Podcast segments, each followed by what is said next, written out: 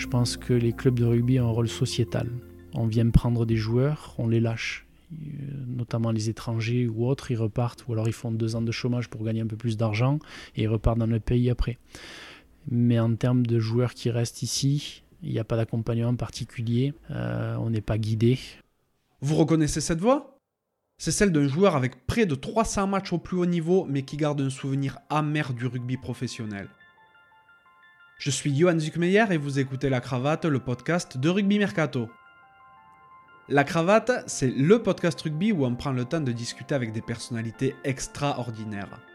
C'est un peu une bulle intemporelle où on s'autorise à échanger sur leur parcours unique parsemé de réussites et parfois d'énormes coups durs. Durant ces jeunes années, mon invité découvre le rugby avec ses copains d'école du côté de Riom à côté de Toulouse. Doté d'énormes capacités, il est détecté à l'âge de 15 ans par le Stade toulousain et en gravit les marches jusqu'à atteindre l'équipe 1. Barré par d'autres grands talents émergents et tenant à poursuivre ses études, il file à Biarritz et s'impose rapidement au sein de cet effectif XXL. S'ensuit une expérience à Bourgoin durant laquelle il honorera une cape avec le 15 de France, puis au Stade français, au Racing 92 et enfin à Oyonnax où il tire un trait sur sa carrière de joueur en 2016. Vous l'aurez sans doute deviné, j'ai eu le privilège de discuter avec Guillaume Boussès. Malgré sa superbe carrière, Guillaume est désenchanté par l'évolution du rugby et de ses acteurs dont il aurait espéré une main tendue à certains moments. Doté d'un fort caractère et après avoir surmonté de nombreux obstacles, il s'est offert un nouveau départ et vit aujourd'hui à fond le début de sa deuxième vie en tant qu'ingénieur. Le moins qu'on puisse dire, c'est que tout n'a pas toujours été rose pour Guillaume. Je suis très content d'avoir passé ce moment en sa compagnie et je me sens privilégié de pouvoir vous partager ce témoignage sans faux semblant. Si ce podcast vous plaît, n'hésitez pas à le noter 5 sur 5 sur Apple Podcast ou la plateforme de votre choix, à laisser un commentaire sympa et à le partager autour de vous. Ça fait super plaisir et ça aiderait vraiment la cravate à se faire reconnaître. Trêve de bavardage et place à la conversation.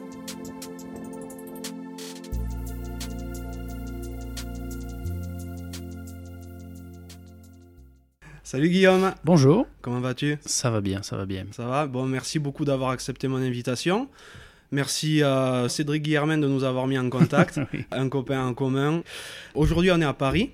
Tout à fait. Dans les locaux d'un super pote, Benjamin Carl de l'Infini Comédie. Pour situer un petit peu, Benjamin, c'est un journaliste que les auditeurs ont peut-être euh, vu passer au travers de certains documentaires, donc notamment euh, Made in France, où il explique un peu comment il, a vécu sa vie pendant neuf mois en vivant uniquement français, et également quelque chose qui pourrait intéresser les auditeurs qui s'intéressent au rugby pour le coup, donc Meilleurs ennemis, où il explique un peu les antagonismes entre France et Angleterre. Et si vous voulez découvrir d'où vient le God Save the Queen, je vous conseille vraiment de regarder. C'est vrai que les amateurs de rugby euh, connaissent le, redoutable centre que tu étais, qui a œuvré dans plusieurs formations de top 14. T'as jamais fait trop de bruit, mais tu as fait une magnifique carrière avec euh, à peu près 300 matchs en pro, que ce soit en top 14 ou en Coupe d'Europe. Tu es également international. Tout le monde connaît donc le, Guillaume Boussès euh, médiatique, celui du rugby. De quoi rêver le petit Guillaume? Eh bien, bienvenue. bienvenue dans tout ça. De quoi rêvait le petit Guillaume euh, ben À l'époque, c'est vrai que, euh, originaire de Riom, donc petit village, une quarantaine de kilomètres de Toulouse, euh, culture très rugby parce qu'il y a pas mal de, de trésistes ou de rugbymen euh, type les frères Viviès qui ont évolué à Riom, euh, Marcel Billière, ce genre de personnages qui étaient déjà un petit peu emblématiques au sein du SCR, le Sporting Club Riomois. Donc c'est vrai que ben, rentrer dans une culture un petit peu rugby dans un village, ben, ça se trouve dès l'école. Tu joues à la, à, la, récréation avec un ballon qui est ovale. pour ma part, j'ai dû attendre mes 7 ans révolus puisque j'étais emmené en octobre pour rentrer là-dedans. Et euh, chose qui n'était pas courante peut-être à l'époque, eh on avait un petit trac à la rentrée euh, sur notre table d'école pour nous inciter à, s'inscrire à l'école de rugby. Donc j'ai dû attendre un an, mes copains ont commencé avant moi, et euh, même ça m'a permis un petit peu de, de voir, d'être en jouant à de là, et en me cassant aussi quelques petites euh, carrosseries sur la place du village à, faire du, du toucher ou autre gagne-terrain. Euh, mais voilà, on est rentré à l'âge de 7 ans donc euh, à l'école de rugby de Rium où on a pris, on va dire, ce premier plaisir d'être avec des, des, camarades de jeu, des copains, euh, partager les mêmes euh, bêtises, les mêmes chansons de vestiaire, partager beaucoup de choses avec ces personnes-là, des éducateurs qui étaient aussi euh, formidables, dans lesquels j'ai gardé de, très bons souvenirs. qui étaient vraiment des personnes très attachantes et qui aimaient le rugby et qui pouvaient transmettre les choses comme, comme je l'entends et comme j'ai gardé, on va dire, cette culture, on va dire, un peu plus pérennisante dans le sens où on apprend à déléguer, on apprend à, donner, à, transmettre. D'accord. T'étais quel genre de gamin? Un petit peu casse-cou, un petit peu taiseux. Je l'ai toujours été, je pense, taiseux, mais pour ceux qui me connaissent, ils savent que j'ai pas ma langue dans ma poche. C'est l'idée que je donne parce que voilà, quand je, je rentre quelque part, j'observe beaucoup avant de pouvoir parler, avant de pouvoir m'exprimer. Ensuite, ben, un petit peu rageux parce que ben, euh, on se fait mal au rugby, on prend un coup, deux coups, on commence un petit peu à pleurer, mais on serre les dents. Après, on te dit il faut repartir. On passe le, coup d'éponge magique et puis euh, on se relève et on repart. Donc après, on était une, bande de copains comme toujours quand tu es jeune. Euh, tu vas au lycée, tu t'entraînes, tu euh, au lycée non, je vais un peu trop vite dans ce cas-là. Mhm. On est à l'école ensemble, on finit l'école, on en fait les cours de PS, on fait les cours ensemble. Euh, on s'entraînait, je crois, c'était le mardi soir et le et le vendredi soir pour jouer le samedi. Euh, des horaires qui étaient plutôt classiques, qui nous laissaient un grand champ libre. Donc c'est sûr qu'après les cours, ben, quand il n'y avait pas d'entraînement, on en profitait pour jouer ailleurs. Et on escaladait tout ce qui pouvait être escaladable. Ouais. Et tu, euh, tu me racontes que tu as attaqué le rugby donc à 7 ans révolu. Mm. Tu viens d'une famille qui est rugby? Mon père a joué un petit peu, mais n'a pas du tout été un joueur de rugby dans l'âme par la suite. Il a été jeune joueur et puis arrêté. Il prenait plutôt des photos justement des joueurs de rugby en suivant un petit peu les personnes qui évoluaient, dont je te parlais tout à l'heure, euh, mais pas plus que ça. D'accord. Ok, tu as fait quel type d'études par la suite hein? Euh, Je me suis orienté euh, vers un bac électrotechnique à Déoda, là en seconde. Euh, pour faire un an. Et c'est là où j'ai quitté ensuite le, Sporting Club Riomois, donc le SCR, pour partir euh, au Stade Toulousain. Et c'est là où c'est Robert Labattu donc, qui m'a recruté à l'époque, qui a recruté tous les jeunes joueurs euh, de la contrée, même des environs un peu plus lointains que Toulouse, qui m'a fait arriver jusqu'à Toulouse, rentrer par la même occasion à Jolimont avec Claude Debat, qui a été pour moi quelque part euh, une étoile à, suivre dans le sens euh, où ses repères et en plus il nous a accompagnés ensuite en, sport, on va dire euh, sport-études, mais aussi en, équipe jeune de France. Donc côté technique, on est parti donc sur un bac STI électrotechnique. Suite à ça, euh, les contrats, le premier contrat pro est arrivé au Stade Toulousain. Euh, le choix aussi de poursuivre mes, études parce que mes parents étaient toujours derrière moi. Famille assez très modeste, on va dire, dans ce sens-là, et qui euh, pensait toujours à l'après-rugby et qui m'a toujours un petit peu alerté quant à, des défauts ou à des choses qui pouvaient se passer. Euh, suite à ça, je choisis un BTS domotique. Mhm. Euh, à l'époque, il n'y en avait que 5 en France. Donc je choisis Muret, qui est pas très loin de Toulouse. Et euh, entre-temps, ben, on, divise la dernière année en deux pour partager mon temps de joueur de rugby le matin et puis l'après-midi venir à l'école.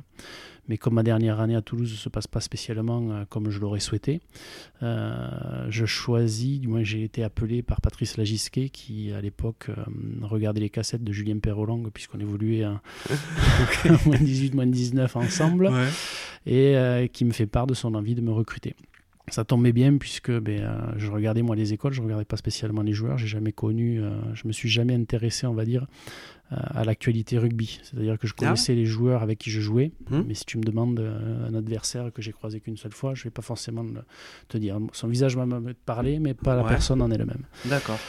Donc du coup, je file à Biarritz euh, dans l'idée de finir ma deuxième année de BTS.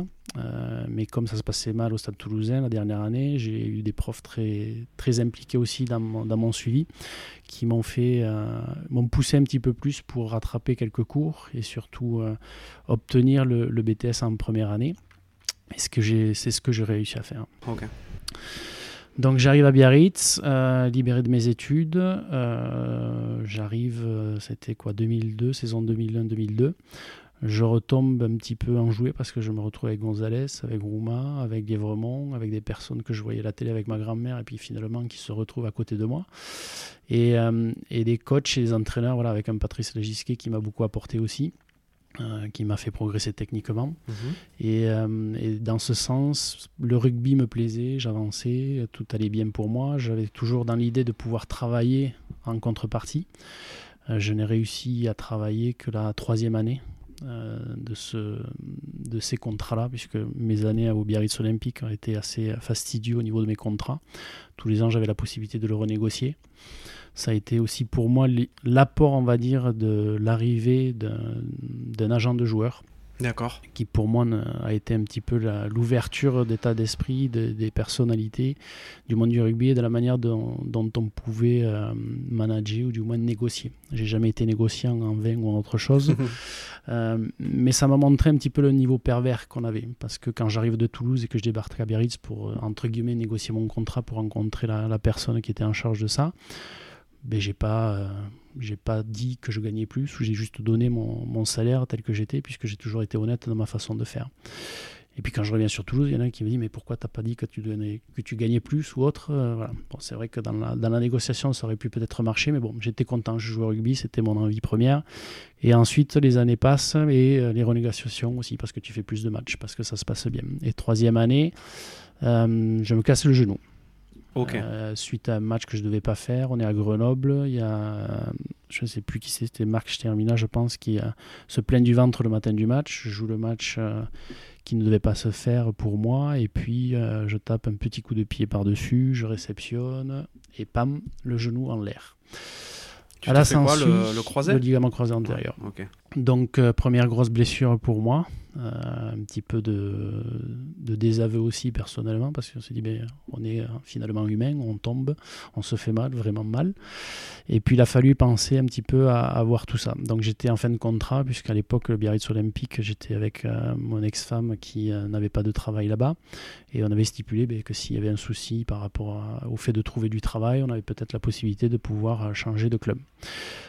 Mais bon, la clause a été revue au mois de décembre. Euh, alors que les contrats sont signés euh, courant septembre. Mhm. Et bizarrement, la clause a été ambivalente.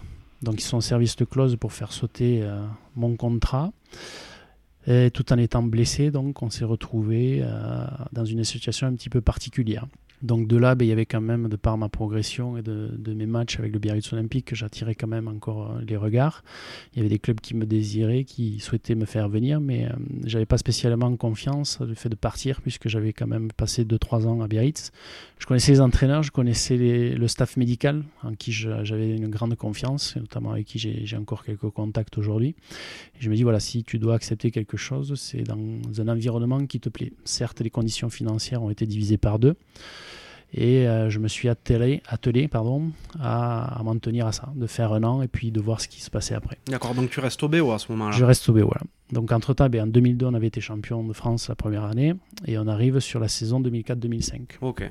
En même temps que Thierry Dussautoir, puisque lui fait son arrivée aussi en 2004-2005 mhm. avec un genou en moins, donc on fait la rééducation ensemble tous les deux.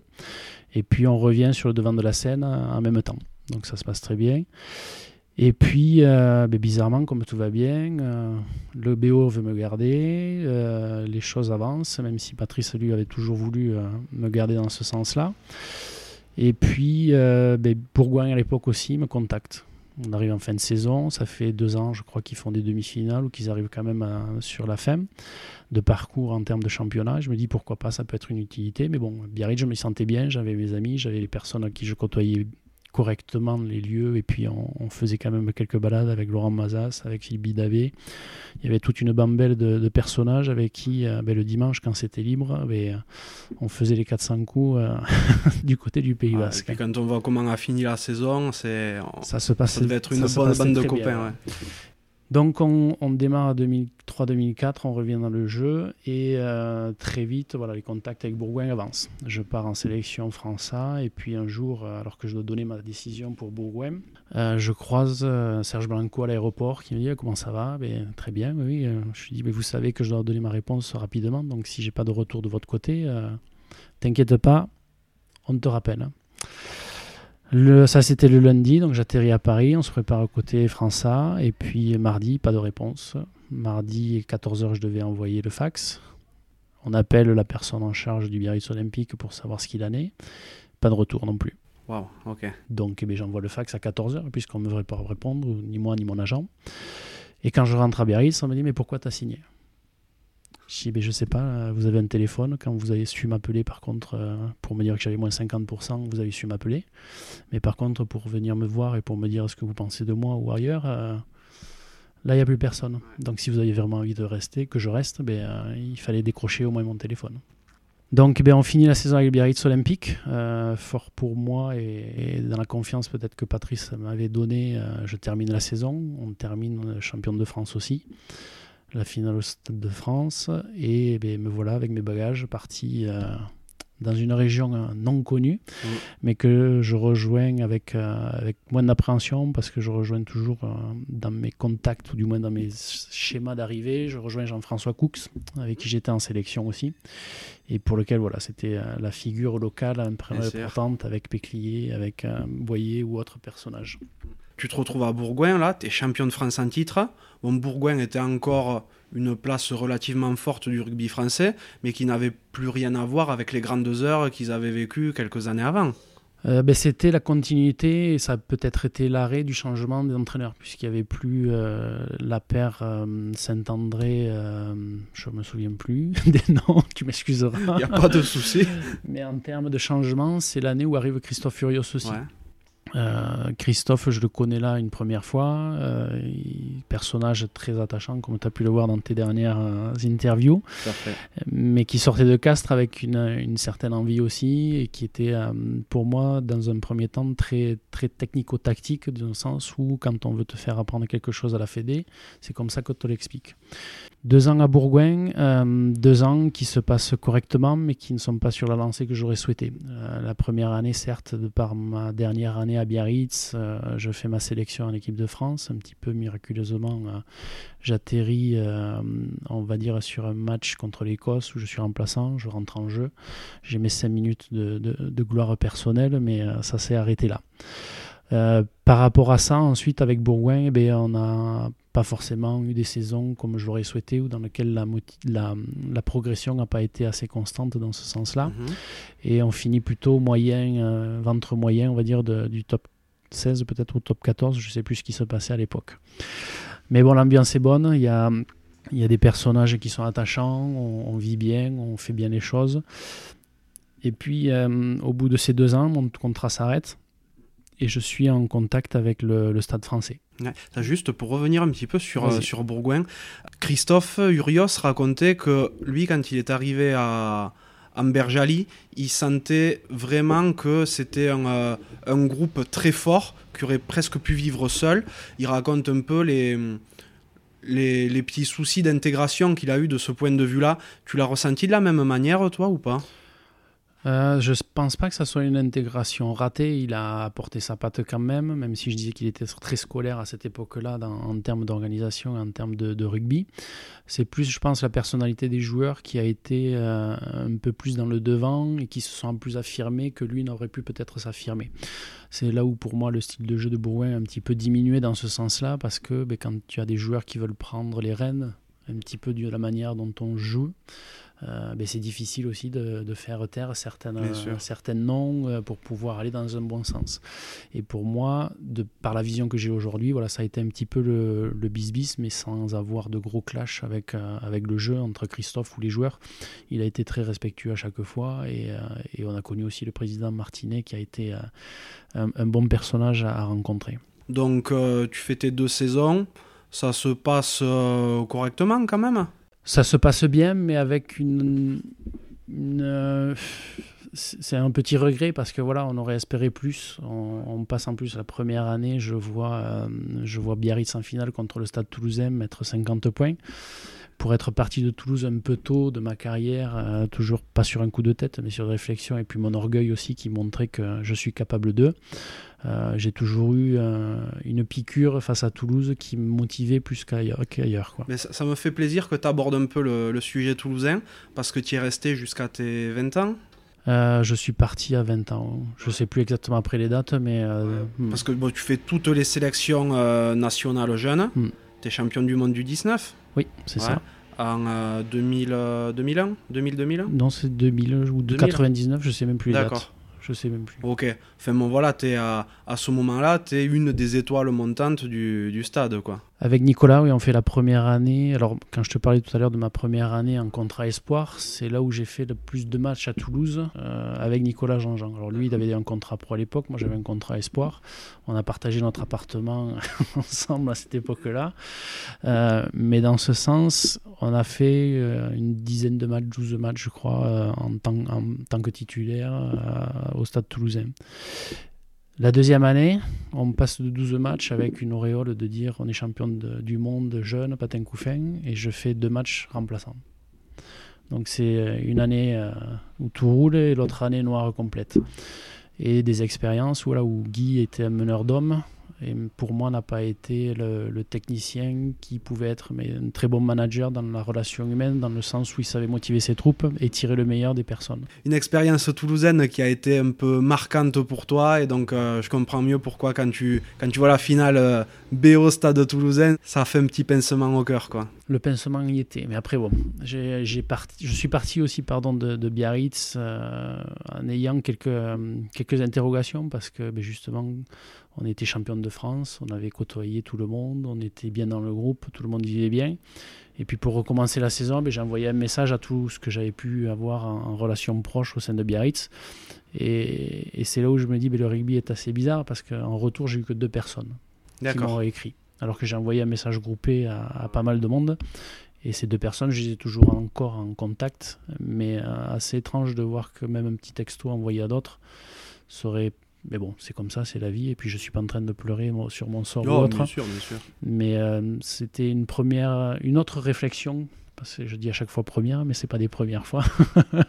c'est des réflexions qui s'ajoutent à un monde qui est particulier. Mhm. Tu as expliqué ton passage au stade, euh, celui à Biarritz, ensuite au Bourgoin. Tu pars au stade français par la suite Tout à fait. Euh, reçu par Max Guazzini et à l'époque Fabien Galtier. D'accord. Euh, là, c'est un club euh, atypique. Donc là, on est en 2008, 2007 On est en 2008, il me semble. Ah ouais, donc c'est encore les, les, belles années du Stade français. Ils finissent euh, sur une bonne note parce que je crois qu'ils étaient euh, finalistes ou ils étaient demi-finalistes l'année d'avant euh, que je, pointe le bout de mon nez au sein de Paris. Donc tout va bien pour eux. Et puis Fabien avait pris, on va dire, les commandes du, club une année avant que j'arrive. Il avait terminé sa carrière, fait une première année et il prenait la décision de continuer une deuxième année en termes d'entraîneur. Et là, mes débuts sont assez, euh, assez particuliers, on va dire, euh, notamment au niveau du recrutement, puisque quand je mange avec Max et, Fabien, Fabien me dit, mais tu sais, euh, tu vas faire six mois de frigo. Avant que tu signes? Avant que je signe, voilà. Ok, ça doit motiver. Je dis, bon, mais très, pourquoi Comment Qu'est-ce qui se passe? C'est comme ça, ici, tu fais six mois de frigo. Bon. Mais bon, j'ai signé quand même parce que euh, il y avait Nicolas Jean-Jean que j'avais connu à, Toulouse. Il y avait des personnes aussi que j'avais côtoyées à droite à gauche. L'intégration se passe bien, on vit bien. Max, qui est un président euh, charmant et, très atypique dans le sens où il a fait quand même évoluer Ribé à, une communion un peu plus médiatique dans ce sens-là. Euh, a apporté beaucoup de choses. Et donc cette première année est assez complexe parce que c'est vrai que le premier match que je fais, ben, c'est malheureusement contre Toulouse. J'étais avec euh, Mathieu Bastaro au centre. Et la tactique pour Toulouse a été un petit peu simple, c'est-à-dire que ben, Mathieu était quand même euh, plus costaud que moi et on avait une différence de gabarit qui faisait que je courais un peu plus vite que lui. Et Toulouse a eu euh, la présence d'esprit, on va dire, de pouvoir ramener le ballon vite au large, ce qui me faisait moi me décaler directement sur le 15 et en faisant ensuite une, une inversion en revenant vers l'intérieur, le gap que j'avais créé en laissant Mathieu un petit peu tout seul. Voilà, c'était moi choisir entre la sécurité de laisser Mathieu, euh, pas laisser Mathieu, mais rester avec Mathieu pour ne pas créer ce trou-là, ou alors justement ne pas me faire avoir et ne pas laisser en défaut les liés euh, pour pouvoir partir un peu plus vite. Malheureusement, ben, c'est moi qui suis pris en grippe euh, à la vidéo là où les séances vidéo, parce que j'y reviendrai peut-être, euh, ça a été aussi de bons moments, ah surtout à Biarritz et à Paris. C'était des, des, séries de, de, plaisir dans ce sens-là. Euh, et donc voilà, mes six mois de frigo sont finalement euh, commencés après ce match-là. Ah d'accord, donc tu as, joué un peu avant d'aller... J'ai fait un match, un match officiel et puis frigo. Et là, ben, euh, s'ensuit quand même des épreuves difficiles mentalement, psychologiquement parlant, parce que tu joues pas, tu euh, es complètement à côté du groupe quelque part. Et, quelques pointillés aussi, puisque ben, j'ai. alors, ça, je sais pas si c'était Fabien à l'époque qui faisait appeler d'autres clubs ou des clubs qui réellement voulaient me faire venir parce que j'avais signé deux ans à, à Paris. j'avais des clubs comme l'USAP qui souhaitaient me faire venir, donc voilà. Mais dans ma partie, dans ma réflexion, c'était plus de me dire voilà, je suis aujourd'hui dans un grand club. J'étais dans un grand club à l'époque qui s'appelait le Stade Toulousain. Euh, pour moi, je suis pour moi parti un petit peu trop vite, où j'ai pas fait mes preuves dans le sens où je me suis pas battu pour avoir une place quelque part. Aujourd'hui, si tu dois évoluer, si tu veux redevenir un tant soit peu intéressant au titre international ou au titre national, euh, tu restes là et puis tu travailles. Bien sûr. Donc c'est ce que j'ai fait.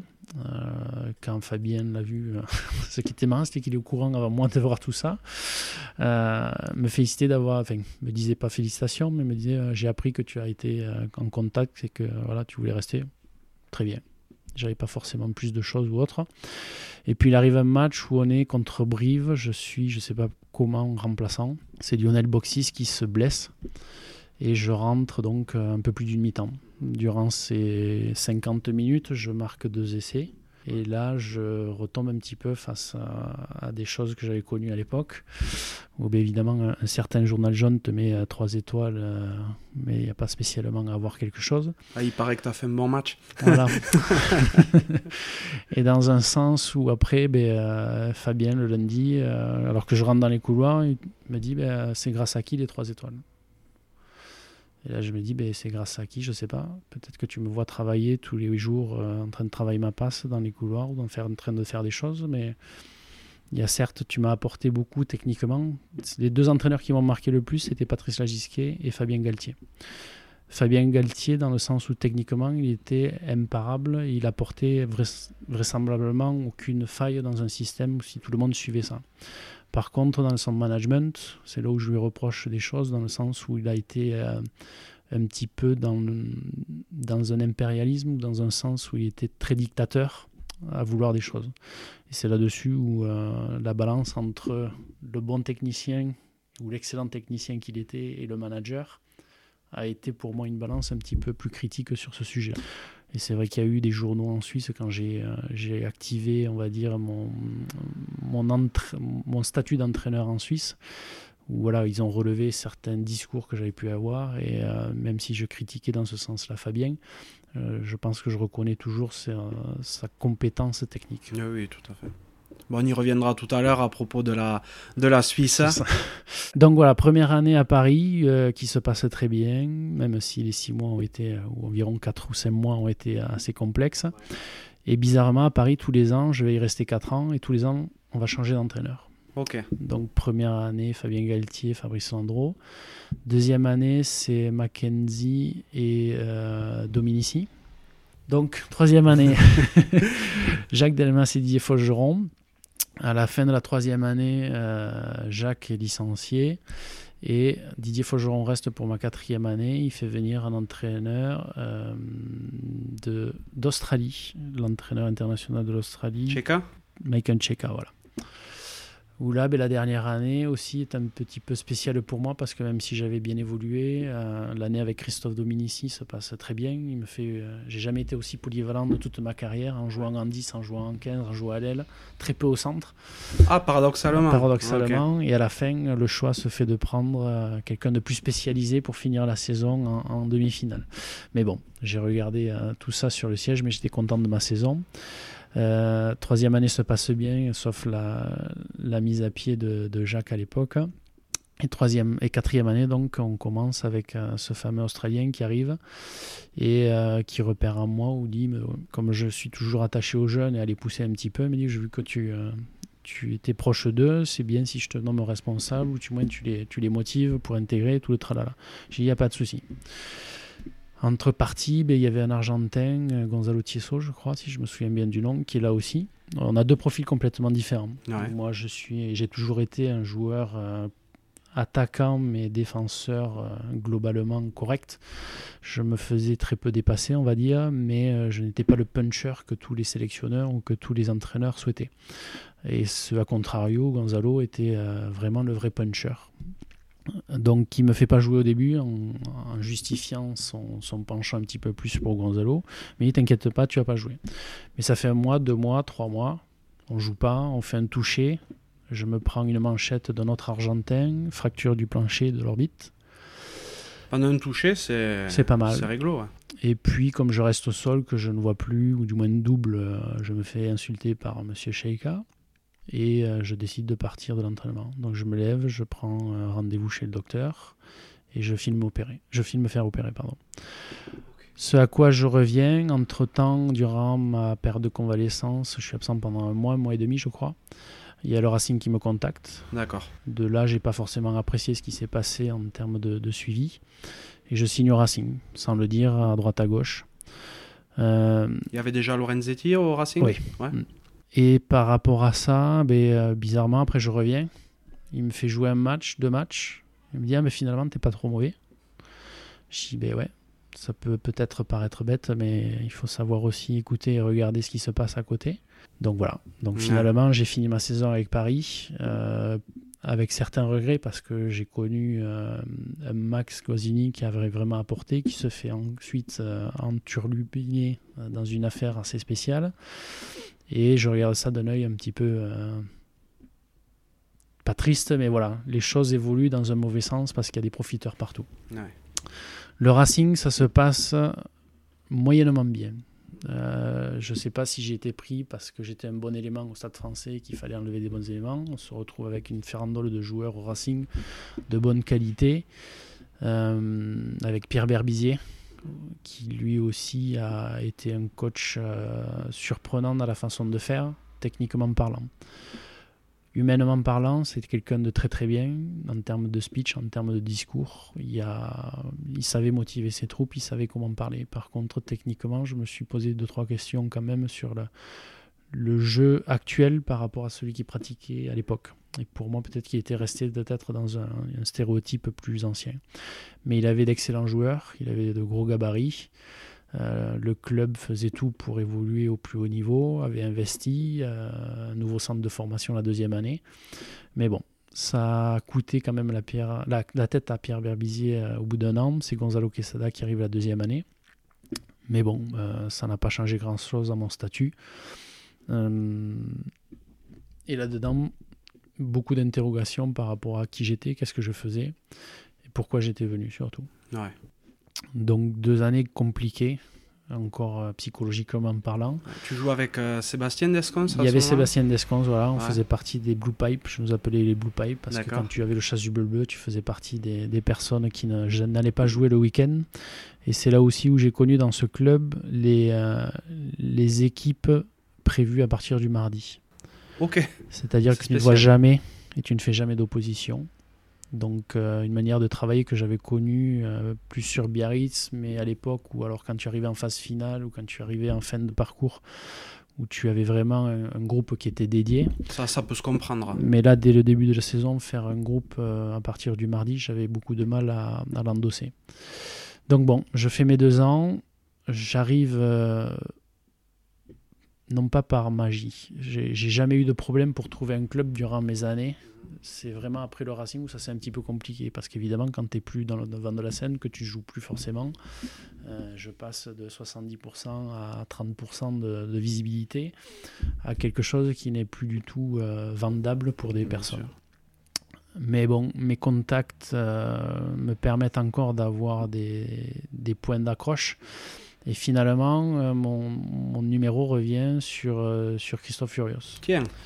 Que j'ai connu à, donc à Bourgoin, dont je te racontais un petit peu avant. Et puis, euh, je décide d'aller le voir. Parce que je l'avais connu à, à Bourgoin.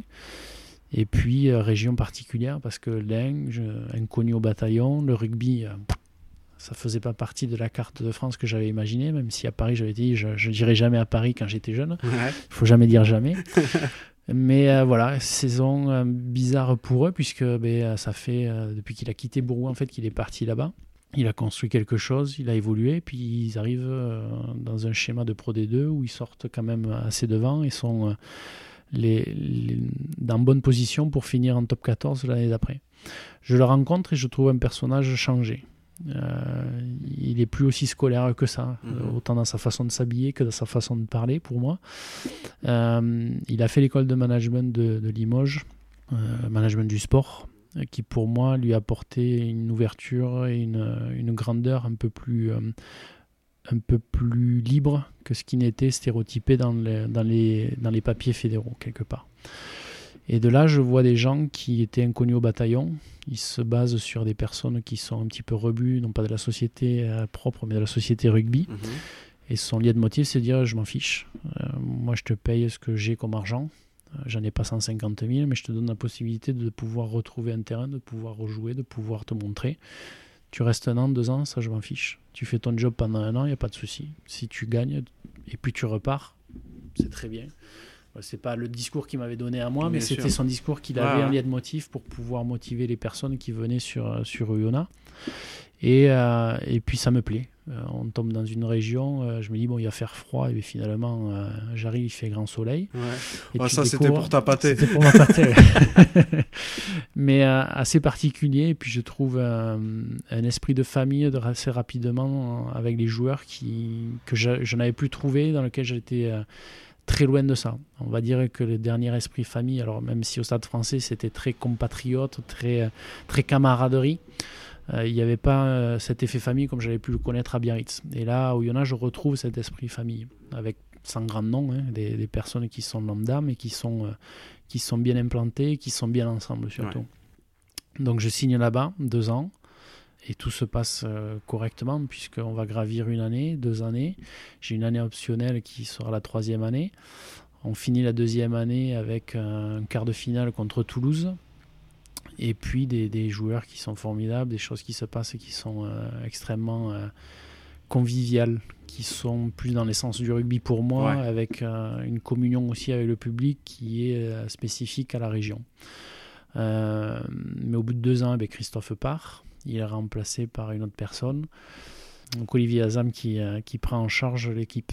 Et, euh, et pour là, c'était pour moi aussi assez rigolo de suivre, puisqu'à ce moment-là, j'ai pris les, les cours à, à Grenoble École de Management, une formation qui était sur 4 ans. Je suis en troisième année et je tombe pile poil avec l'arrivée d'Olivier Azam et mes cours de management. Et ce qui était rigolo dans mes cours de management, c'est qu'il fallait faire un parallèle entre ce qu'on vivait en termes de rugby et on avait le débrief toutes les semaines du prof. D'accord. Et comme c'était du cours en e-learning, c'était facile d'avoir contact avec eux. Et puis c'est des petites classes de 5 à 10 personnes. Donc très facile pour le prof de nous faire des feedbacks ou de réfléchir sur nos situations dans lesquelles on vivait. C'était une, euh, une classe qu'avec des rugbymen? Tout sportif de haut niveau, voilà. Et globalement, ben, euh, pour moi, Olivier commence mal. Parce qu'il arrive dans une région qui est un petit peu quand même ancrée, qui a ses personnages. Et euh, c'est une, euh, une transformation du club aussi. On passe d'un stade de Maton qui était très ancien, avec euh, un terrain boueux. Il y a eu quelques matchs reportés, notamment contre Bordeaux. Donc c'est sûr que financièrement, ça a des coûts. Mais ça faisait non pas le charme, mais l'originalité de la ville. Et bizarrement, le club a changé un petit peu de, de façon de voir. C'est-à-dire qu'on est passé d'un terrain boueux où les équipes ne venaient pas voir, ne pas venir à Oyonnax, à un terrain synthétique. Mhm. Un terrain synthétique où on a une équipe de vieux, donc des tendons.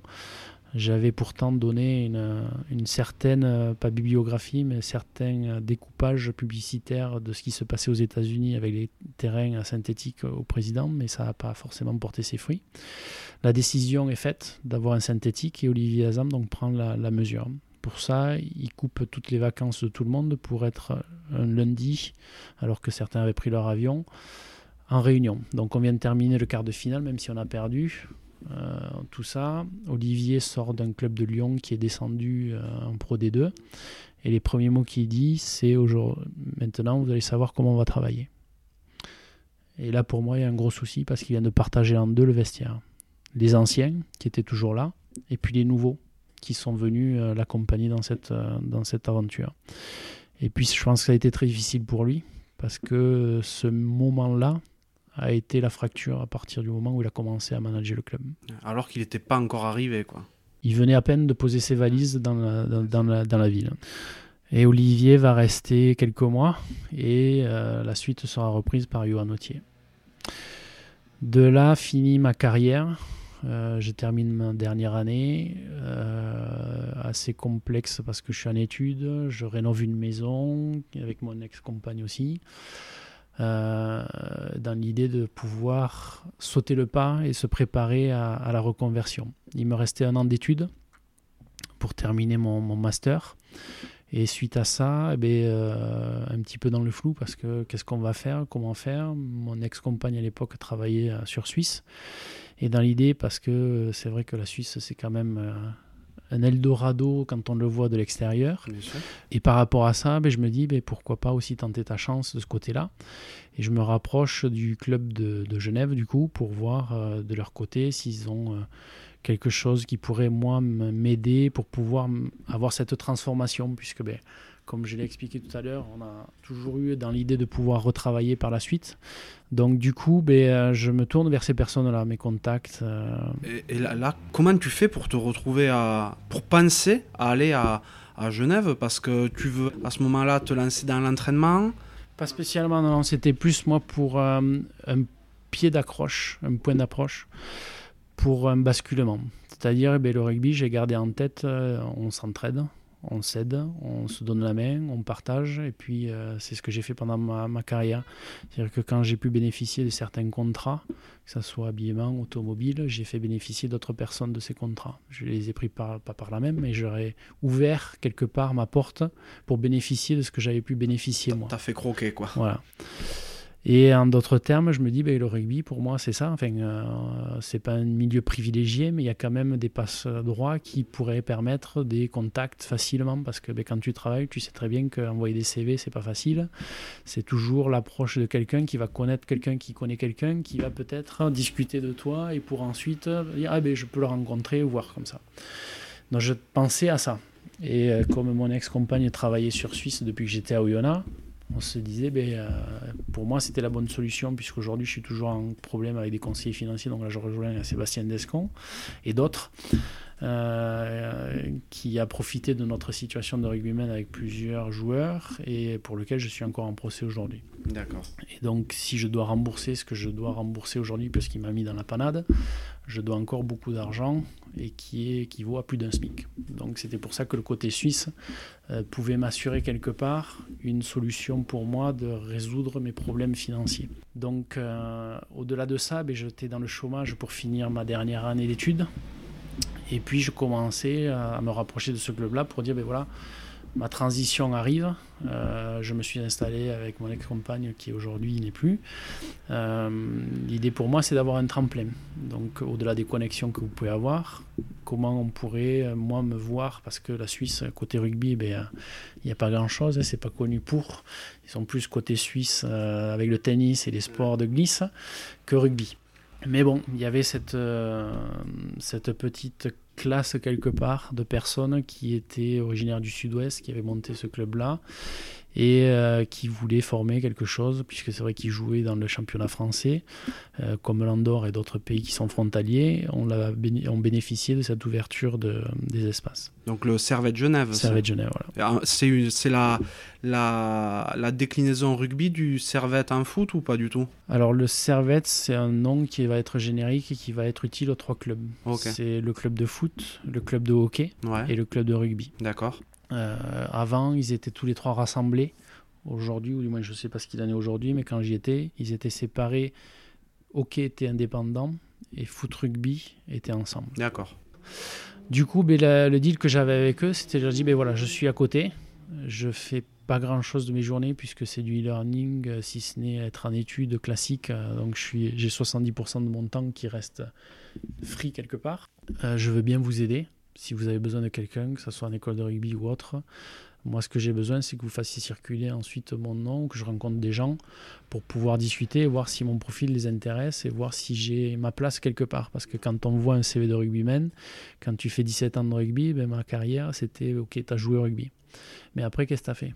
Et ça on en parlera peut-être plus tard, c'est que tu vois pas grand-chose. Et tu as beau marquer que tu as essayé de rester en contact des entreprises ou autres, ça, les RH, ils comprennent pas ou ils ne savent pas lire, même si tu le marques en noir sur blanc sur un CV. C'est pour eux, c'est pas, c'est pas vrai. Donc du coup, c'était l'idée que j'avais, le deal avec eux. Pas de souci, pas de souci, on te fait ça, il n'y a pas de problème. Et puis bon, euh, on te donne les clés de la Kipune. J'ai un peu surpris parce que voilà, je m'attendais pas à, de tant de trucs, mais bon, je refuse pas puisque bon, euh, ok, il n'y a pas de problème. On marche, on match comme ça et puis euh, on essaie de trouver d'abord des stages pour moi. Euh, première entreprise, ben, euh, c'était une entreprise vinicole. Ne buvant Suisse pas d'alcool, oui. D'accord. Ne buvant pas d'alcool, euh, la RH n'a pas apprécié forcément que je ne boive pas d'alcool pour pouvoir faire quelque chose dedans. Deuxième société, euh, une société qui me proposait un niveau bac plus 2 alors que j'étais bac plus 5 à l'époque. Enfin, aujourd'hui encore, je suis bac plus 5. Mais je voulais pas, moi, entre guillemets, avoir une position plus basse. C'était, si c'était un stage, puisque c'était non rémunéré, ce que je demandais, c'était quelque chose qui soit de mon niveau pour que je puisse justifier rentrer dans la vie active par la suite. Bien sûr. Et troisième, ça a capoté. Autant je rencontre le, président du groupe, ça se passe très très bien avec lui, deux trois rendez-vous. Et puis quand je rencontre le responsable du site, par contre là, incompréhension, changement de température, et ça le fait pas. Donc le président me dit t'inquiète pas, l'essentiel c'est c'est ton, ton diplôme, on se concentrera sur la suite après. euh. Et j'étais un petit peu nigo dans ce sens-là où je les ai crus. Où ils m'ont parlé de choses, ils m'ont parlé de, de différentes euh, possibilités.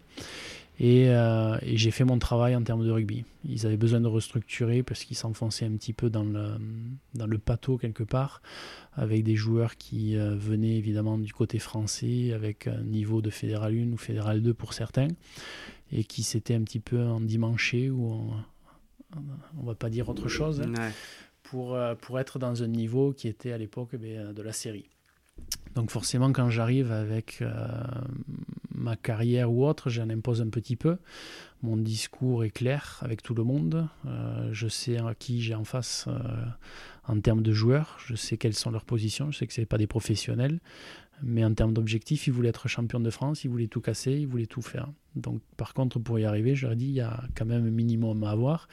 Et les personnes qui sont censées avoir joué en fédéral ou autre, mais justement, vous allez montrer que vous n'êtes pas endormi sur vos lauriers et faire des choses. Donc j'avais mis en place des règles, j'avais mis en place des choses. J'ai nettoyé un petit peu ce qui était autour pour euh, épurer tout ça, à la demande toujours des présidents. hein. Euh, puisque dans, je me souviens aussi quand on avait commencé, quand j'avais commencé ma présentation de, de ce que j'allais faire pour le club, il m'a dit ici, on dit ce qu'on fait, on fait ce qu'on dit. Et ça, je leur ai redit, je l'ai redit à la fin, ça par contre. Donc, entre-temps, je fais ce qu'il y a. On fait une saison qui est correcte, mais qui n'arrive pas aux objectifs. Mhm. Euh, on a des gens qui sont, euh, pour moi, des, des joueurs qui ont été très adorables, dans le sens où ils ont été volontaires. Et puis, il y a eu ceux que je suis venu emmerder, en fait, qui étaient dans leur coussin, qui étaient bien sur leur coussin, et que j'ai levé pour leur montrer qu'il fallait un petit peu se bouger. Euh, bien en deçà, eh bien, malheureusement, le club avait toujours des boulots. Euh, on dit qu'il n'y en Ah a ouais. pas, mais il y en a. Euh, et bizarrement, ben voilà, tu sais pas pourquoi, les mecs, finalement, ben, ils font un an et puis après ils partent. Et puis pour ma part, j'arrivais en fin d'études. J'avais alerté le club pour leur dire ben voilà où c'est qu'on en est en termes de, de rendez-vous. Est-ce que je peux voir des personnes, des RH, pour qu'ils puissent voir mon CV, voir si côté suisse il y a des choses à faire, si mon CV leur parle, qu'est-ce que je dois modifier, comment je dois le tourner, parce qu'un CV ça se décline de plusieurs façons en fonction de qui tu vas voir et où tu vas le poser. Et ça, j'ai attendu un mois, deux mois, trois mois. Pas eu de retour. Alors, si par cas ils écoutent ce- ce- cette émission, hein, je garde tout en termes de preuves. Donc s'ils veulent encore mentir sur certaines choses, c'est les bienvenus. Je, je sortirai tous les documents qui seront disponibles. Ça, c'est dit. Et par rapport au reste, si tu veux, euh, j'ai une entreprise en France qui me contacte parce qu'une personne me suivait. J'avais eu contact à Paris avec lui. Il trouvait bien ce que j'avais fait en termes de reconversion, en termes de suivi. Et puis en discutant, je lui dis c'est très bien, mais pour l'instant, ce qui va me gêner, c'est qu'aujourd'hui, ben, euh, j'ai des problèmes financiers. Et le travail que tu as, que tu me proposes, il est très très bien. C'est un truc que je rêverais de faire. Seul problème, c'est que je sais le salaire que tu vas me dire à la fin. Et par rapport au salaire, je vais pas pouvoir te dire oui parce que j'ai tant à payer à cause de mes, mes problèmes financiers. Donc ça s'est pas fait. Mais j'aurais dit que côté français, j'avais reçu une, une proposition.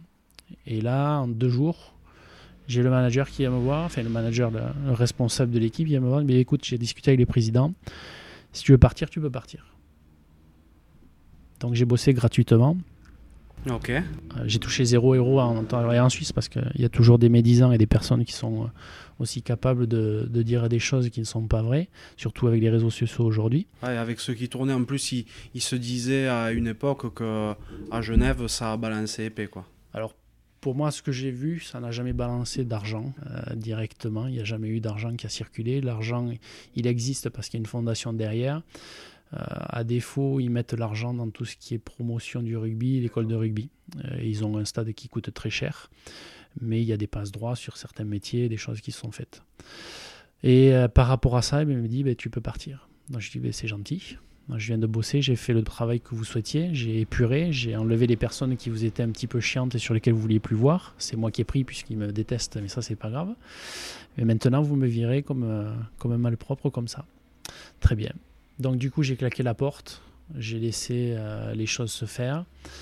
Et puis là, j'en ai voulu un petit peu, euh, peut-être à la terre entière, parce que j'avais mon, mon aigreur qui remontait de joueur de rugby, il y avait tout ce que j'avais pu donner, et puis tu te retrouves encore enflé par des personnes en qui tu avais donné ta confiance, encore une fois. Après Genève, j'ai travaillé sur Lyon. D'accord. En fait, j'ai bossé pendant un an sur Lyon pratiquement. D'accord. 11 mois et demi. J'ai bossé en tant que business manager et j'avais été induit là-dedans avec un professeur de mon école qui connaissait ma situation perso et qui m'a induit justement à passer les RH à travers. Et je tombe sur un dirigeant d'entreprise euh, en, en consulting qui m'accueille, qui me reçoit et finalement, je m'aperçois qu'il y a Nicolas Raffo qui travaille dans cette même société, un poste assez élevé. Ouais, tu as joué avec lui à Biarritz J'ai pas joué avec lui. On s'est croisés notamment au Stade français, après sur Lyon, quand il jouait au Loup. Mais on n'a jamais joué ensemble. Et là, bizarrement, je le retrouve là, on discute, il me dit écoute, on recherche un, business manager, si ça peut te dire. Alors, les business managers, c'est les premiers postes, on va dire, pour les, les sorties d'école, donc c'était ma place aujourd'hui. Euh, je dis, ben oui, mais moi je suis pas spécialement commercial. Tu, tu recherches quelqu'un qui a le bagou, qui va porter ses fruits dans le sens où il va arracher. Je sais que je suis pas comme ça de nature. Après, je me dis, je peux me battre pour essayer de faire quelque chose et euh, aller à contre-nature, mais je ne sais pas ce que ça va donner. Écoute, il me dit, on peut prendre le risque, passe l'entretien et puis on verra ce qui se passe. Je passe l'entretien, ça se passe bien, il décide de me faire confiance. Et donc, quand je signe chez Caduceum, la personne que je vois entrer ensuite dans le bureau, c'est Stéphane Ougier. Que j'ai connu et avec qui j'ai joué donc, au stade toulousain. Ouais, glorieuse arrière du stade. Je me dis, mais euh, qu'est-ce qu'il fait là? Et euh, le, président donc, du, de la société me dit, ben, on a été racheté il y a très peu de temps par euh, la société de, Stéphane et c'est Stéphane qui nous gère. Je discute avec Stéphane, le fait d'avoir intégré cette société, de mes problèmes aussi que je connaissais. Et écoute, t'inquiète pas, on forme, il y a des formations, et puis euh, tu vois comment ça se passe et tout le travail. Donc j'ai fait un an. Bon là, tu reprends un peu foi dans le, dans le monde du rugby, non, quand même? Alors je reprends, mais à certaines personnes. C'est-à-dire que c'est des personnes... Alors c'est vrai que Nicolas, je ne l'avais pas connu en tant que joueur, mais c'était l'impression qu'il m'avait donnée. Euh, Stéphane, je l'ai connu à Toulouse. C'est euh, la famille que j'ai connue à Toulouse à l'époque, avec les joueurs, avec tout ce qui se passait. Euh, mais il y a toujours pour moi un certain, certain visage de personnes qui se disent rugby et qui n'est pas rugby, ou du moins dans le sens dans lequel on veut. Et du coup, je fais ça pendant un certain temps, jusqu'à avoir mes soucis aussi qui débarquent de l'autre côté. Et euh, donc, comme l'accord avec Nicolas, on met fin à mon contrat. Du coup, je claque tout. Il y a séparation avec mon ex. Il faut revendre la maison. Gna, procès encore avec madame euh, de ce côté-là pour la revente de la maison, mais bon, je tiens encore le coup. Euh, je redescends quand même chez mes parents parce que j'ai plus de toit, j'ai plus rien. Ok, donc sur Toulouse Sur Toulouse, ouais. Ok. Je redescends chez mes parents, je passe un mois, deux mois. Euh, j'essaye d'aller aussi chez un pote qui est du côté de Bourgoin-Jallieu, qui m'héberge, qui m'héberge pardon, pendant un certain temps. Et puis je suis parti pendant 15 jours. J'avais besoin de me vider la tête. Mhm. J'avais besoin de me trouver aussi, de savoir où c'est que j'en étais personnellement, avec euh, l'accumulation de mes soucis, de savoir où c'est que j'en étais. Euh, pourquoi j'ai été trop, euh, trop ouvert, trop plaisant avec certaines personnes pour pouvoir me retrouver là. Et à défaut, j'ai un joueur que j'ai coaché pendant un an à Genève qui m'appelle, il me dit bah, écoute, j'ai peut-être quelque chose qui pourrait t'intéresser. C'est du temporaire. Il euh, n'y a rien qui est assuré puisque c'est une, boîte d'intérim qui sélectionne les candidats. Tu peux envoyer ton CV peut-être que ça peut passer. Et puis si tu es sélectionné, après, euh, autant voir après si on peut te trouver quelque chose de coach à droite, à gauche. Mais bon, s'il me dit c'est temporaire, ça peut, ça peut s'arrêter du jour au lendemain, puisque là-bas aussi c'est très libéral. Tu peux prendre tes baskets euh, si tu fais mal quelque chose du jour au lendemain. Mais du coup, je remonte à Genève. Je remonte à Genève pour euh, travailler dans une société, dans des bureaux. le boulot est plaisant, je rencontre des personnes qui sont, euh, qui sont vraies, qui travaillent vraiment en termes de techniciens.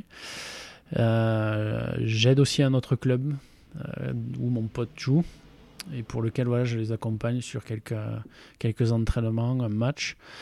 Euh, mais les choses ne vont pas se passer comme je le souhaitais, ou du moins comme il le souhaitait, puisque je ne vais pas rester.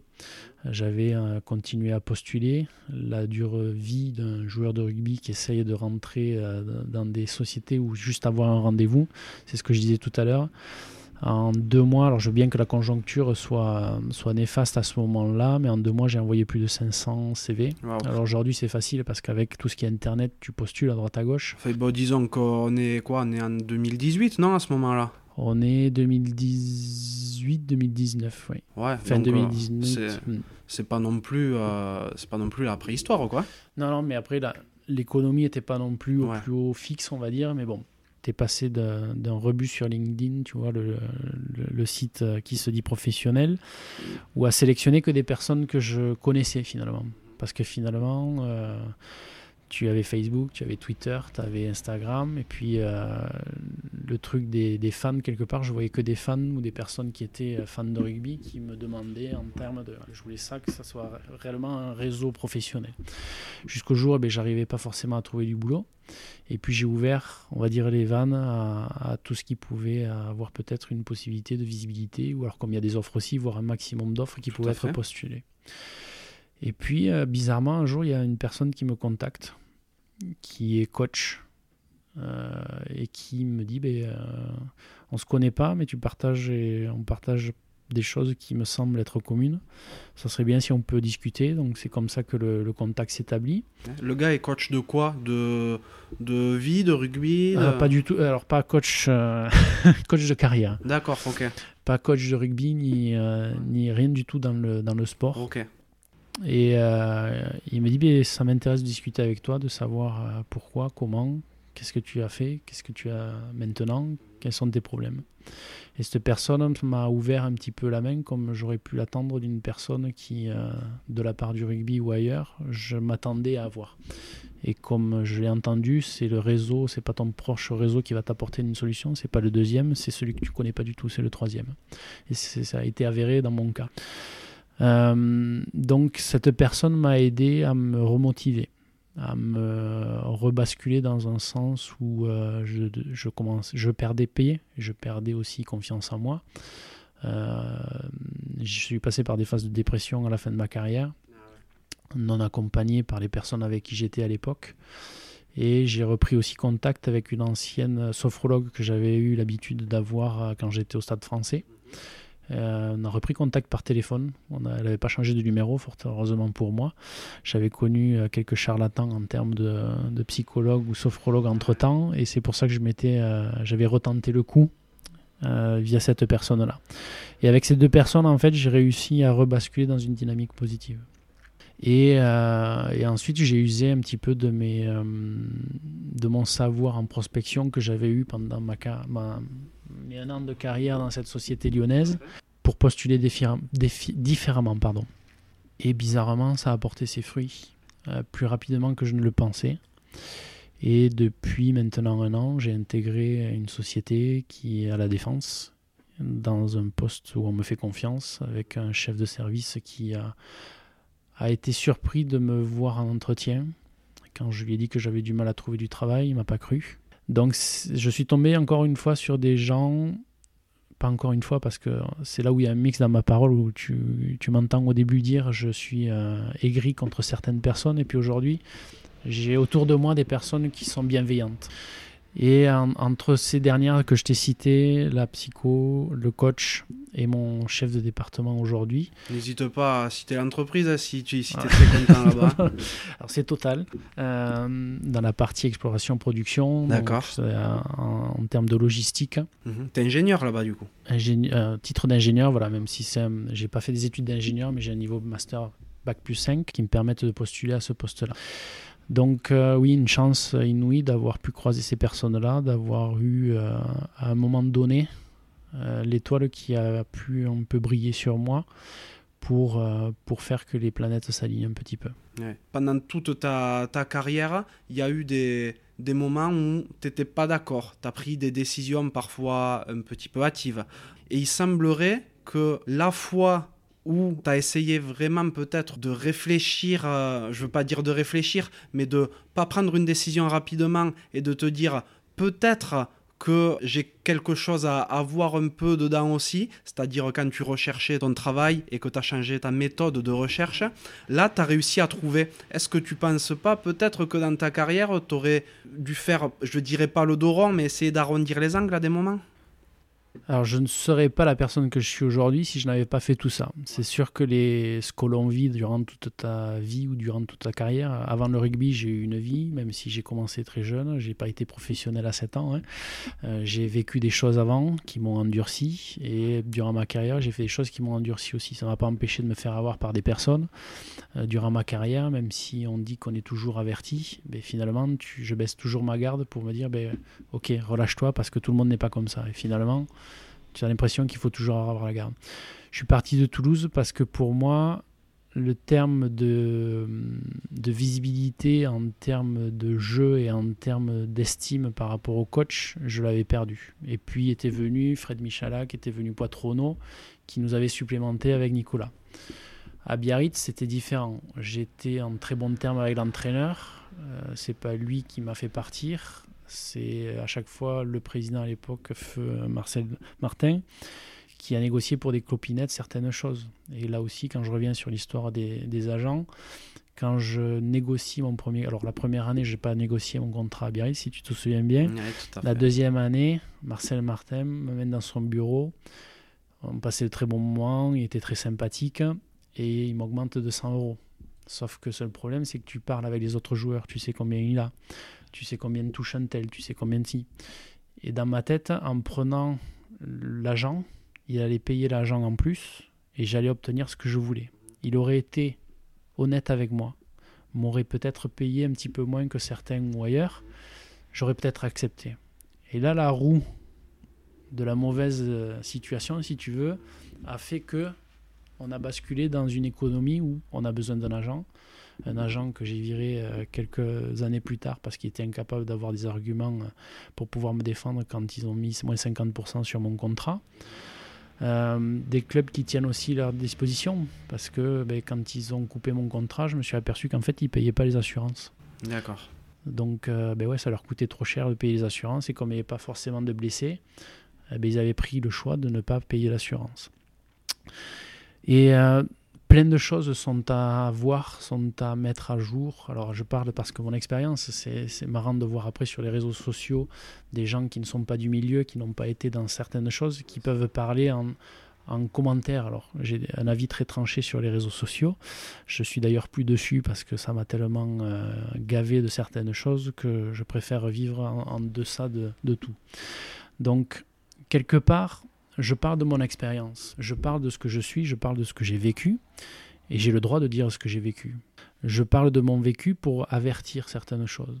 Quand je parlais des formations, quand je parlais de faire attention, il y a eu Sébastien Descon. J'ai fait aussi quelques sorties pour dire attention comment ça se passe après le rugby. Et il faut que finalement ça soit tiré du sautoir pour qu'il y ait une plus large écoute. Et alors c'est très bien parce que c'est une grande personnalité, un ancien capitaine, normal qu'il soit plus écouté. Mais on a beau alerter avant, Thierry a alerté ici peu. Je ne sais pas si les choses ont changé depuis. Mhm. Je sais que le Stade français, avant que je quitte, mais les réseaux a annoncé qu'il n'allait plus prendre de contrat sans que quelqu'un ait une double formation derrière en prévision. C'est un bon, c'est un bon engrenage quelque part.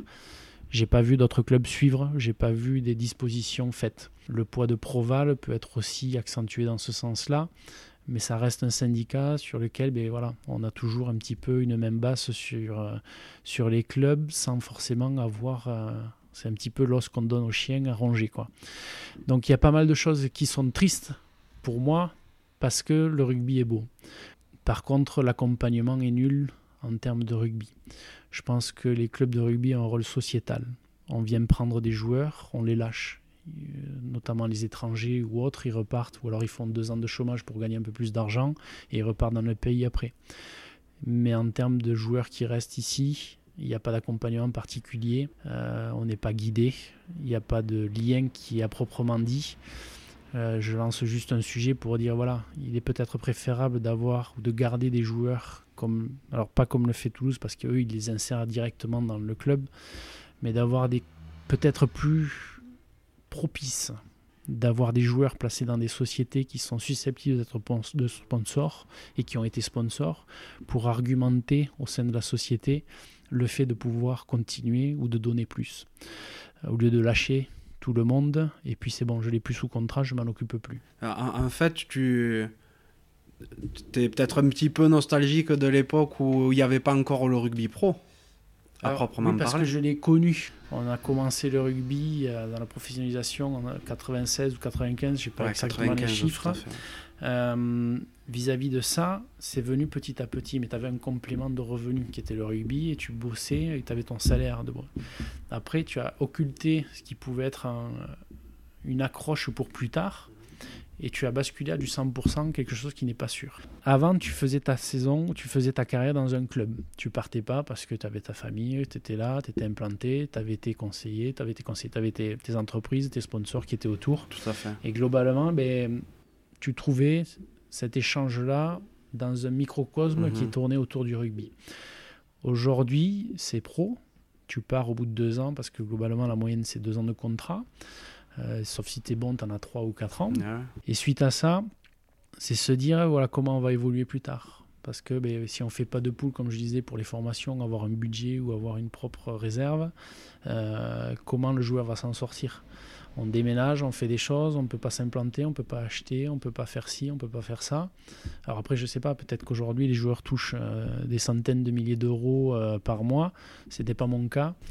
rappelons que tu étais pro jusqu'en 2016. C'était n'était pas non plus il y a très longtemps. Non, non, non. Mais ça, il y a eu quand même une grosse évolution sur ma fin de carrière où j'ai vu des chiffres qui quand même m'étonnaient par rapport à tout ça. Mais euh, c'est sûr que quand tu es joueur de rugby, ben, c'est facile de pouvoir louer une maison, alors pas à Paris parce que ça, coûte encore les yeux de la tête, mais de louer une petite maison quand tu es à la campagne, ou quand tu es à Oyonnax, quand tu es à Biarritz, un peu plus loin, tu peux te louer une maison sans problème. Euh, tu réfléchis pas pour partir en vacances, où c'est que tu vas aller, il n'y a pas de souci parce que tu as le salaire qui est correct. Mais demain, quand tout s'arrête, que tu peux plus payer ta location, que tu te retrouves dans F2 ou F1, que ben, tu comptes tes sous pour aller acheter euh, le pain ou les pâtes que tu peux plus et qu'il n'est plus question de partir en vacances parce que finalement ben, euh, t'as plus ou t'as pas. Ou euh, on t'a escroqué à côté et puis en fait finalement ce qui te servait de pouvoir racheter une maison ou un appartement tu l'as plus. Hmm. ah ben merde alors. Ben, ouais mais on n'est pas on demande pas à être secouru enfin c'est là où le, le dilemme est quand je parle, c'est que je ne demande pas à secourir ou à être secouru comme je l'aurais aimé être secouru. C'est qu'il y a un certain niveau d'aide par rapport à tout ce qui arrête en termes de carrière ou autre, un accompagnement qui, devait, euh, qui devrait être suivi par rapport à tout ça. Je ne dis pas qu'il faut donner, on n'est pas là en train de faire la, manche. Euh, c'est notre faute aussi si on a fait des bêtises et s'associer ou euh, signer des papiers qui n'auraient pas dû être signés. mais voilà, on demande quand même en termes de visibilité une chose qui pourrait supporter quelque chose parce que pendant plus de 15 ans, ou aujourd'hui peut-être un petit peu moins, on a donné notre corps à la science. Euh, aujourd'hui, je ne cours plus, je ne fais plus rien parce que j'ai mal quand je cours ou je ah suis obligé de voir un ostéopathe tous les 15 jours parce que je suis détraqué. D'accord. Aujourd'hui, avec tout ce que tu as vécu, j'ai l'impression, d'après ton, discours, que tu remontes quand même à la pente. Tu as un boulot euh, dans lequel tu sembles t'épanouir. Tu es apaisé à ce niveau-là? Plus serein, on va dire. Tu as une position qui. Euh, alors, c'est pas comme en Suisse, si tu as un CDI, tu peux être viré du jour au lendemain. Là, tu es en CDI, tu as quand même une position avec des avantages qui te permettent d'avoir une visibilité un peu plus longue parce qu'il y a des préavis s'il doit être viré ou autre. Euh, et surtout d'avoir des personnes qui sont à la tête des départements qui sont pour moi très, très compréhensifs et très ouverts parce que euh, je, ne souhaite à personne euh, la position que j'ai eue ou que j'ai encore aujourd'hui, même si ça va très bien côté travail. Mais quand je dis ça, c'est plutôt sur mes à côté. Quand tu vis des, moments difficiles dans ta vie, euh, de manquer de soutien ou d'avoir des personnes qui ne, ne, sont pas là alors que tu as été là, euh, c'est pas problématique. C'est que mes choix aujourd'hui sont vite faits. Mhm, d'accord. Donc tu arrives à te, à te reconstruire quand même Aujourd'hui, euh, c'est quoi tes, occupations? Qu'est-ce que tu aimes faire dans la vie? Alors aujourd'hui c'est un peu complexe parce que je viens de sortir du confinement en changeant d'appartement. Ouais. Euh, aménagé aussi avec ma nouvelle copine, donc on a pris quelque chose d'un peu plus grand euh, pour tous les deux. Euh, on s'est éloigné un petit peu de, de la défense puisque j'étais pas très loin sur Courbevoie pour avoir un peu plus d'air et plus facilement respirable. Donc on a passé, là j'ai passé 15 jours de vacances avec ma fille que j'avais récupérée. Ouais. Après, ben, suite à ça, comment te dire, c'est que je vais pouvoir un petit peu bénéficier de mes week-ends parce que ça fait, ça fait peut-être plus de 20 ans où j'ai eu du mal à prendre mes week-ends. Parce que, un, pendant 17 ans, j'ai fait ma carrière. Deux, je travaillais après. Mhm. Donc pendant que j'étais à Lyon, mais que j'avais ma maison sur pas très loin de, de Genève, mais côté français, ben, je rentrais le week-end, mais je faisais deux jours de jardinage parce que j'avais plus de 2500 mètres carrés de jardin à, traiter. Donc j'avais jamais le temps de libre.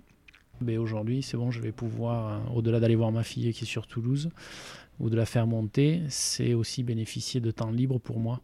Et comme je le disais en début, peut-être quand on parlait sans, sans, que les micros soient ouverts, au-delà de redescendre sur Toulouse, c'est revoir mes amis qui sont proches. Il y en a quelques-uns sur Biarritz, il y en a quelques-uns sur Bourgoin, il y en a quelques-uns sur Toulouse. Et, euh, dans ce sens-là, oui, c'est euh, passer du bon temps, redescendre sur Toulouse, aller dans mon resto chez Moustache. Euh, favori et, euh, et, ensuite partir sur Biarritz pour revoir deux trois, deux, trois joueurs, euh, anciens joueurs qui, euh, qui sont restés en contact avec moi pour revoir un petit peu cette, ces environnements qui m'étaient chers à un moment donné de ma vie. quoi. D'accord. C'est normal que tu n'aies pas pu bénéficier de tes, de tes week-ends quand tu étais joueur, vu que ben, tu passais sur Canal.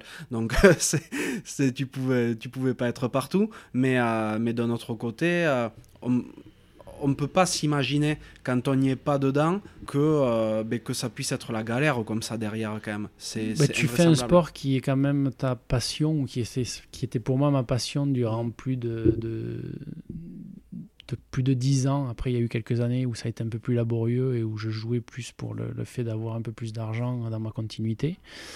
Mais tu es en déplacement un week-end sur deux. Euh, pour peu que le club veuille prendre soin de toi, ben, tu vas dormir le samedi là où tu es parti et tu vas rentrer le dimanche. Ton jour de repos, en fait, c'est le mercredi. Et le mercredi, ben, comme je l'ai expliqué, c'est que j'ai toujours cherché à travailler de mon côté. Donc, oui, tu avais quand tu jouais à la maison, euh, et encore quand tu jouais à la maison, si je me rappelle à Biarritz, euh, même bon, on n'était pas à plaindre, on allait le matin à, Saint-Jean pour faire un peu de footing pendant une heure avec le, préparateur physique. Toute l'équipe courait pour ceux qui pouvaient courir alors qu'on avait tous des béquilles de la veille. Et on finissait dans la thalasso de, de Serge, euh, bien prélassé. Mais bon, ça te mangeait, mais on était bien parce que voilà, c'est pour ça qu'on sortait après avec les, amis là-bas pour aller un petit peu dans les montagnes ou faire du rafting parce qu'on s'était pas assez défoncé le samedi euh, pour faire deux, trois conneries dans ce sens-là. Mais oui, tu. Euh, c'est ton, corps est ton outil de travail. Tu le, tu le vois plus dans une façon où il faut faire attention à toi. Euh, alors aujourd'hui, avec l'idée des culturismes, aujourd'hui, eh c'est bien de se prendre en photo torse nu ou de montrer que tu as des abdos. Moi, j'ai eu beau faire des abdos tous les jours pendant 17 ans, ils n'ont jamais poussé. T'as quand le calendrier des dieux du stade. Ouais, mais on voyait plus mes fesses que mon, mes abdos. Il faut parler à Max peut-être pour ça. mais bon, euh, il y a des choses où relâchement. Et aujourd'hui, voilà, je sais que j'ai pris un peu plus de poids que quand je n'étais joueur. J'ai oublié ma balance. Aujourd'hui, je veux euh, me sortir psychologiquement des, du passé un petit peu noir que j'ai pu avoir dans ma tête. Et, euh, et pour ça, ça passe par la cuisine parce que ça reste une passion aussi pour moi. Et je me fais plaisir gustativement parlant. J'ai vu que sur, euh, sur Instagram, tu postais pas mal de trucs de pâtisserie. je postais, voilà. Aujourd'hui, j'ai arrêté, mais je continue de faire la cuisine. Mais euh, c'était dans une première idée quand j'avais, euh, quand j'étais un peu plus jeune, c'était d'ouvrir un restaurant, en fait. D'accord. Ok. Et tu, tu t'es éloigné complètement du monde du rugby? Je n'aime plus regarder en termes de communication le rugby. Je suis des abonnés de toutes les chaînes qui peuvent être payantes pour pouvoir regarder ça. Même sur France 2, je ne regarde plus. Euh, je n'aime pas les commentaires des journalistes. Euh, je déteste la façon dont on peut monter une personne. Euh, je déteste quand je vois le jeu et que je vois que c'est X qui a le ballon et qu'on veut dire que c'est le Y. Je déteste qu'on se trompe sur ça alors que c'est visible, que c'est son métier de connaître les personnes qui sont en face. Je déteste la façon dont on promouvoit aussi les choses et dont on accentue quelque part les traits parce que la télé fait que on pousse certains à éclore alors que les médias, euh, voilà, comme je disais au début, c'est celui qui va marquer qui va être glorifié alors que celui qui a joué son 2 contre 1 ou alors le 10 qui a fait la passe tendue sur 15 mètres pour décaler son mec ou alors voir peut-être qu'il y a un mec qui s'est décalé euh, pour pas rentrer dans le tas parce que ça reste du boum boum encore pour certains. Ça, par contre, on va pas faire le petit ralenti pour voir certaines choses. Mhm. Mais on va bien ralenti quand on aplatit. Mais de là, pour moi, le rugby, ça reste un sport collectif. Ils sont 15 sur le terrain, ils sont 23 dans l'équipe. Et vis-à-vis de ça, je resterai intransigeant parce que il y a toujours eu des personnes altruistes qui bossaient pour les autres, qui se sont ouverts en deux le casque pour, euh, pour les autres, et pour lequel il n'y a eu jamais eu un mot ou un remerciement. Ouais, c'est vrai. Euh, bon, j'en déduis qu'aujourd'hui, le rugby, c'est pour l'instant du moins un peu sur le côté. Il est de côté, il reste avec mes souvenirs. Euh, je m'accroche aux, bons. Mhm. J'essaie de, garder les bons et sur lesquels ils ne m'ont pas déçu. Ça restera du côté amateur et dans ma jeunesse, un peu dans le professionnel. Euh, au-delà des, soirées ou des autres choses aussi qui, euh, qui ont été de bons instants et dans lesquels je, garde des bons souvenirs. Mais euh, voir un match de rugby, c'est pas encore prévu au programme. Le, le deuil n'est pas encore tout à fait fait quoi, de ce côté-là. Je sais pas si c'est un deuil ou si c'est une façon de voir les choses. Est-ce que le jeu en vaudra peut-être la chandelle s'il change de revoir un match? Mhm. Là, ça m'intéresse pas de voir deux équipes s'affronter, de voir que c'est celui qui va être à bout parce qu'il va avoir démonté l'épaule ou euh, massacré un jeune parce qu'il était plus faible, il y allait à, 150 kg dessus euh, et l'écraser. Alors c'est sûr que ça reste, ça reste un élément, mais c'est devenu trop récurrent. Mhm. Et quand tu opposes deux, deux balourds euh, qui font boum, alors c'est sûr ça fait un choc quand tu entends boum dans les tribunes, mais je trouve pas ça joli. Donc je préfère les défenseurs de porte ouverte ou de fenêtre ouverte euh, qui savent se décaler en faisant euh, ce qu'il faut avec leurs jambes, qui savent courir vite. Pour moi, le rugby a toujours été un sport d'évitement. Alors certes, c'est un sport de contact, mais à base d'évitement. Tu t'entendrais, je pense, à merveille avec Pierre Pérez, avec qui on a discuté dans, un, épisode précédent. C'est son leitmotiv mot pour mot. Euh, Aujourd'hui, tu as pas mal de recul, tu as beaucoup de vécu. Si tu pouvais euh, reparler au petit Guillaume, qu'est-ce que tu lui dirais? Je sais pas. Je sais pas si je devrais l'avertir de ce qu'il va subir ou ce qu'il va vivre euh, pour le laisser se construire parce qu'aujourd'hui, j'ai l'impression d'être euh, mature dans ma façon de réfléchir, dans ma façon de penser. J'aurais pas connu les déboires que j'ai connus, autant amoureux, financiers ou de vie je n'en serais pas aujourd'hui là où je suis. Euh, sans ça, je pense qu'on a tous besoin de prendre des claques dans sa vie. Euh, alors il y en a qui sont plus ou moins fortes, hein, en fonction de là où on se situe et en fonction d'eux.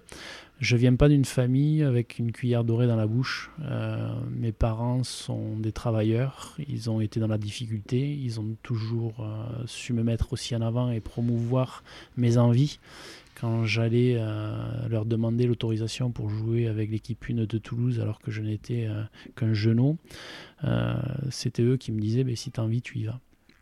Et ça, j'en suis, j'en suis reconnaissant pour ça. J'ai toujours été un gamin joueur. si c'était pas du rugby, je faisais du cheval. Si c'était pas du cheval, c'était de l'athlétisme. Si c'était pas de l'athlétisme, c'était du vélo. J'avais toute ma semaine qui était programmée en sport. Mhm. Pas forcément avec les devoirs, mais, mais en ça.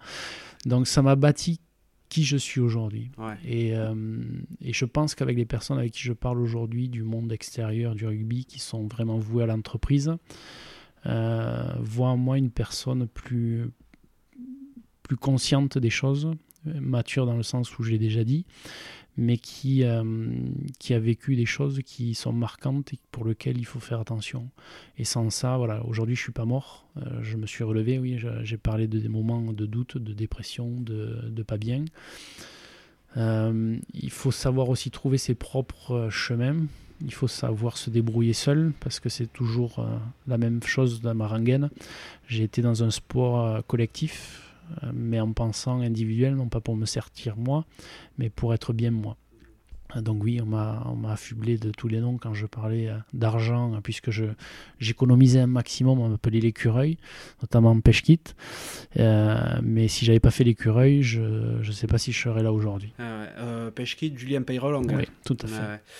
oui, donc on peut dire qu'en définitive, tu es quand même fier du chemin parcouru, même s'il a été semé d'embûches. Quoi. Ben, l'idéal, c'est de voir derrière et puis de voir que tu as traversé un chemin rempli de ronces plutôt qu'un chemin doré euh, qui serait euh, tout tracé, on va dire. Euh, ça, fait, ça fait le personnage que je suis aujourd'hui qui s'est battu aussi pour en arriver là. Je ne suis pas arrivé en claquant des doigts en faisant joueur professionnel. Je me suis battu pour obtenir des places. Je me suis battu, j'ai aussi bénéficié d'une bonne étoile puisque j'aurais pas fait un crochet euh, au bon moment, au bon endroit. Euh, Robert Labattu ne m'aurait jamais vu euh, en termes de, visibilité pour me recruter au Stade Toulousain. Alors peut-être que j'aurais fini à Colomiers parce que c'était les premiers contacts que j'avais à l'époque. Mais tout ça, c'est un enchaînement. Et tout comme les matchs internationaux, les sélections, c'est le petit plus qui a fait que une décision a été faite à la place de notre, ou parce que j'ai réussi à faire un trou, ou j'ai fait quelque chose que l'autre n'avait pas fait. Ouais. Et bon, il y a une, une question que je pose à, tous les épisodes et qui, et qui se rapporte au nom, de, au nom du podcast. Bon, après, tu en, as, en as distribué des belles pendant tout, pendant tout notre entretien, mais euh, à quoi voudrais-tu mettre une cravate?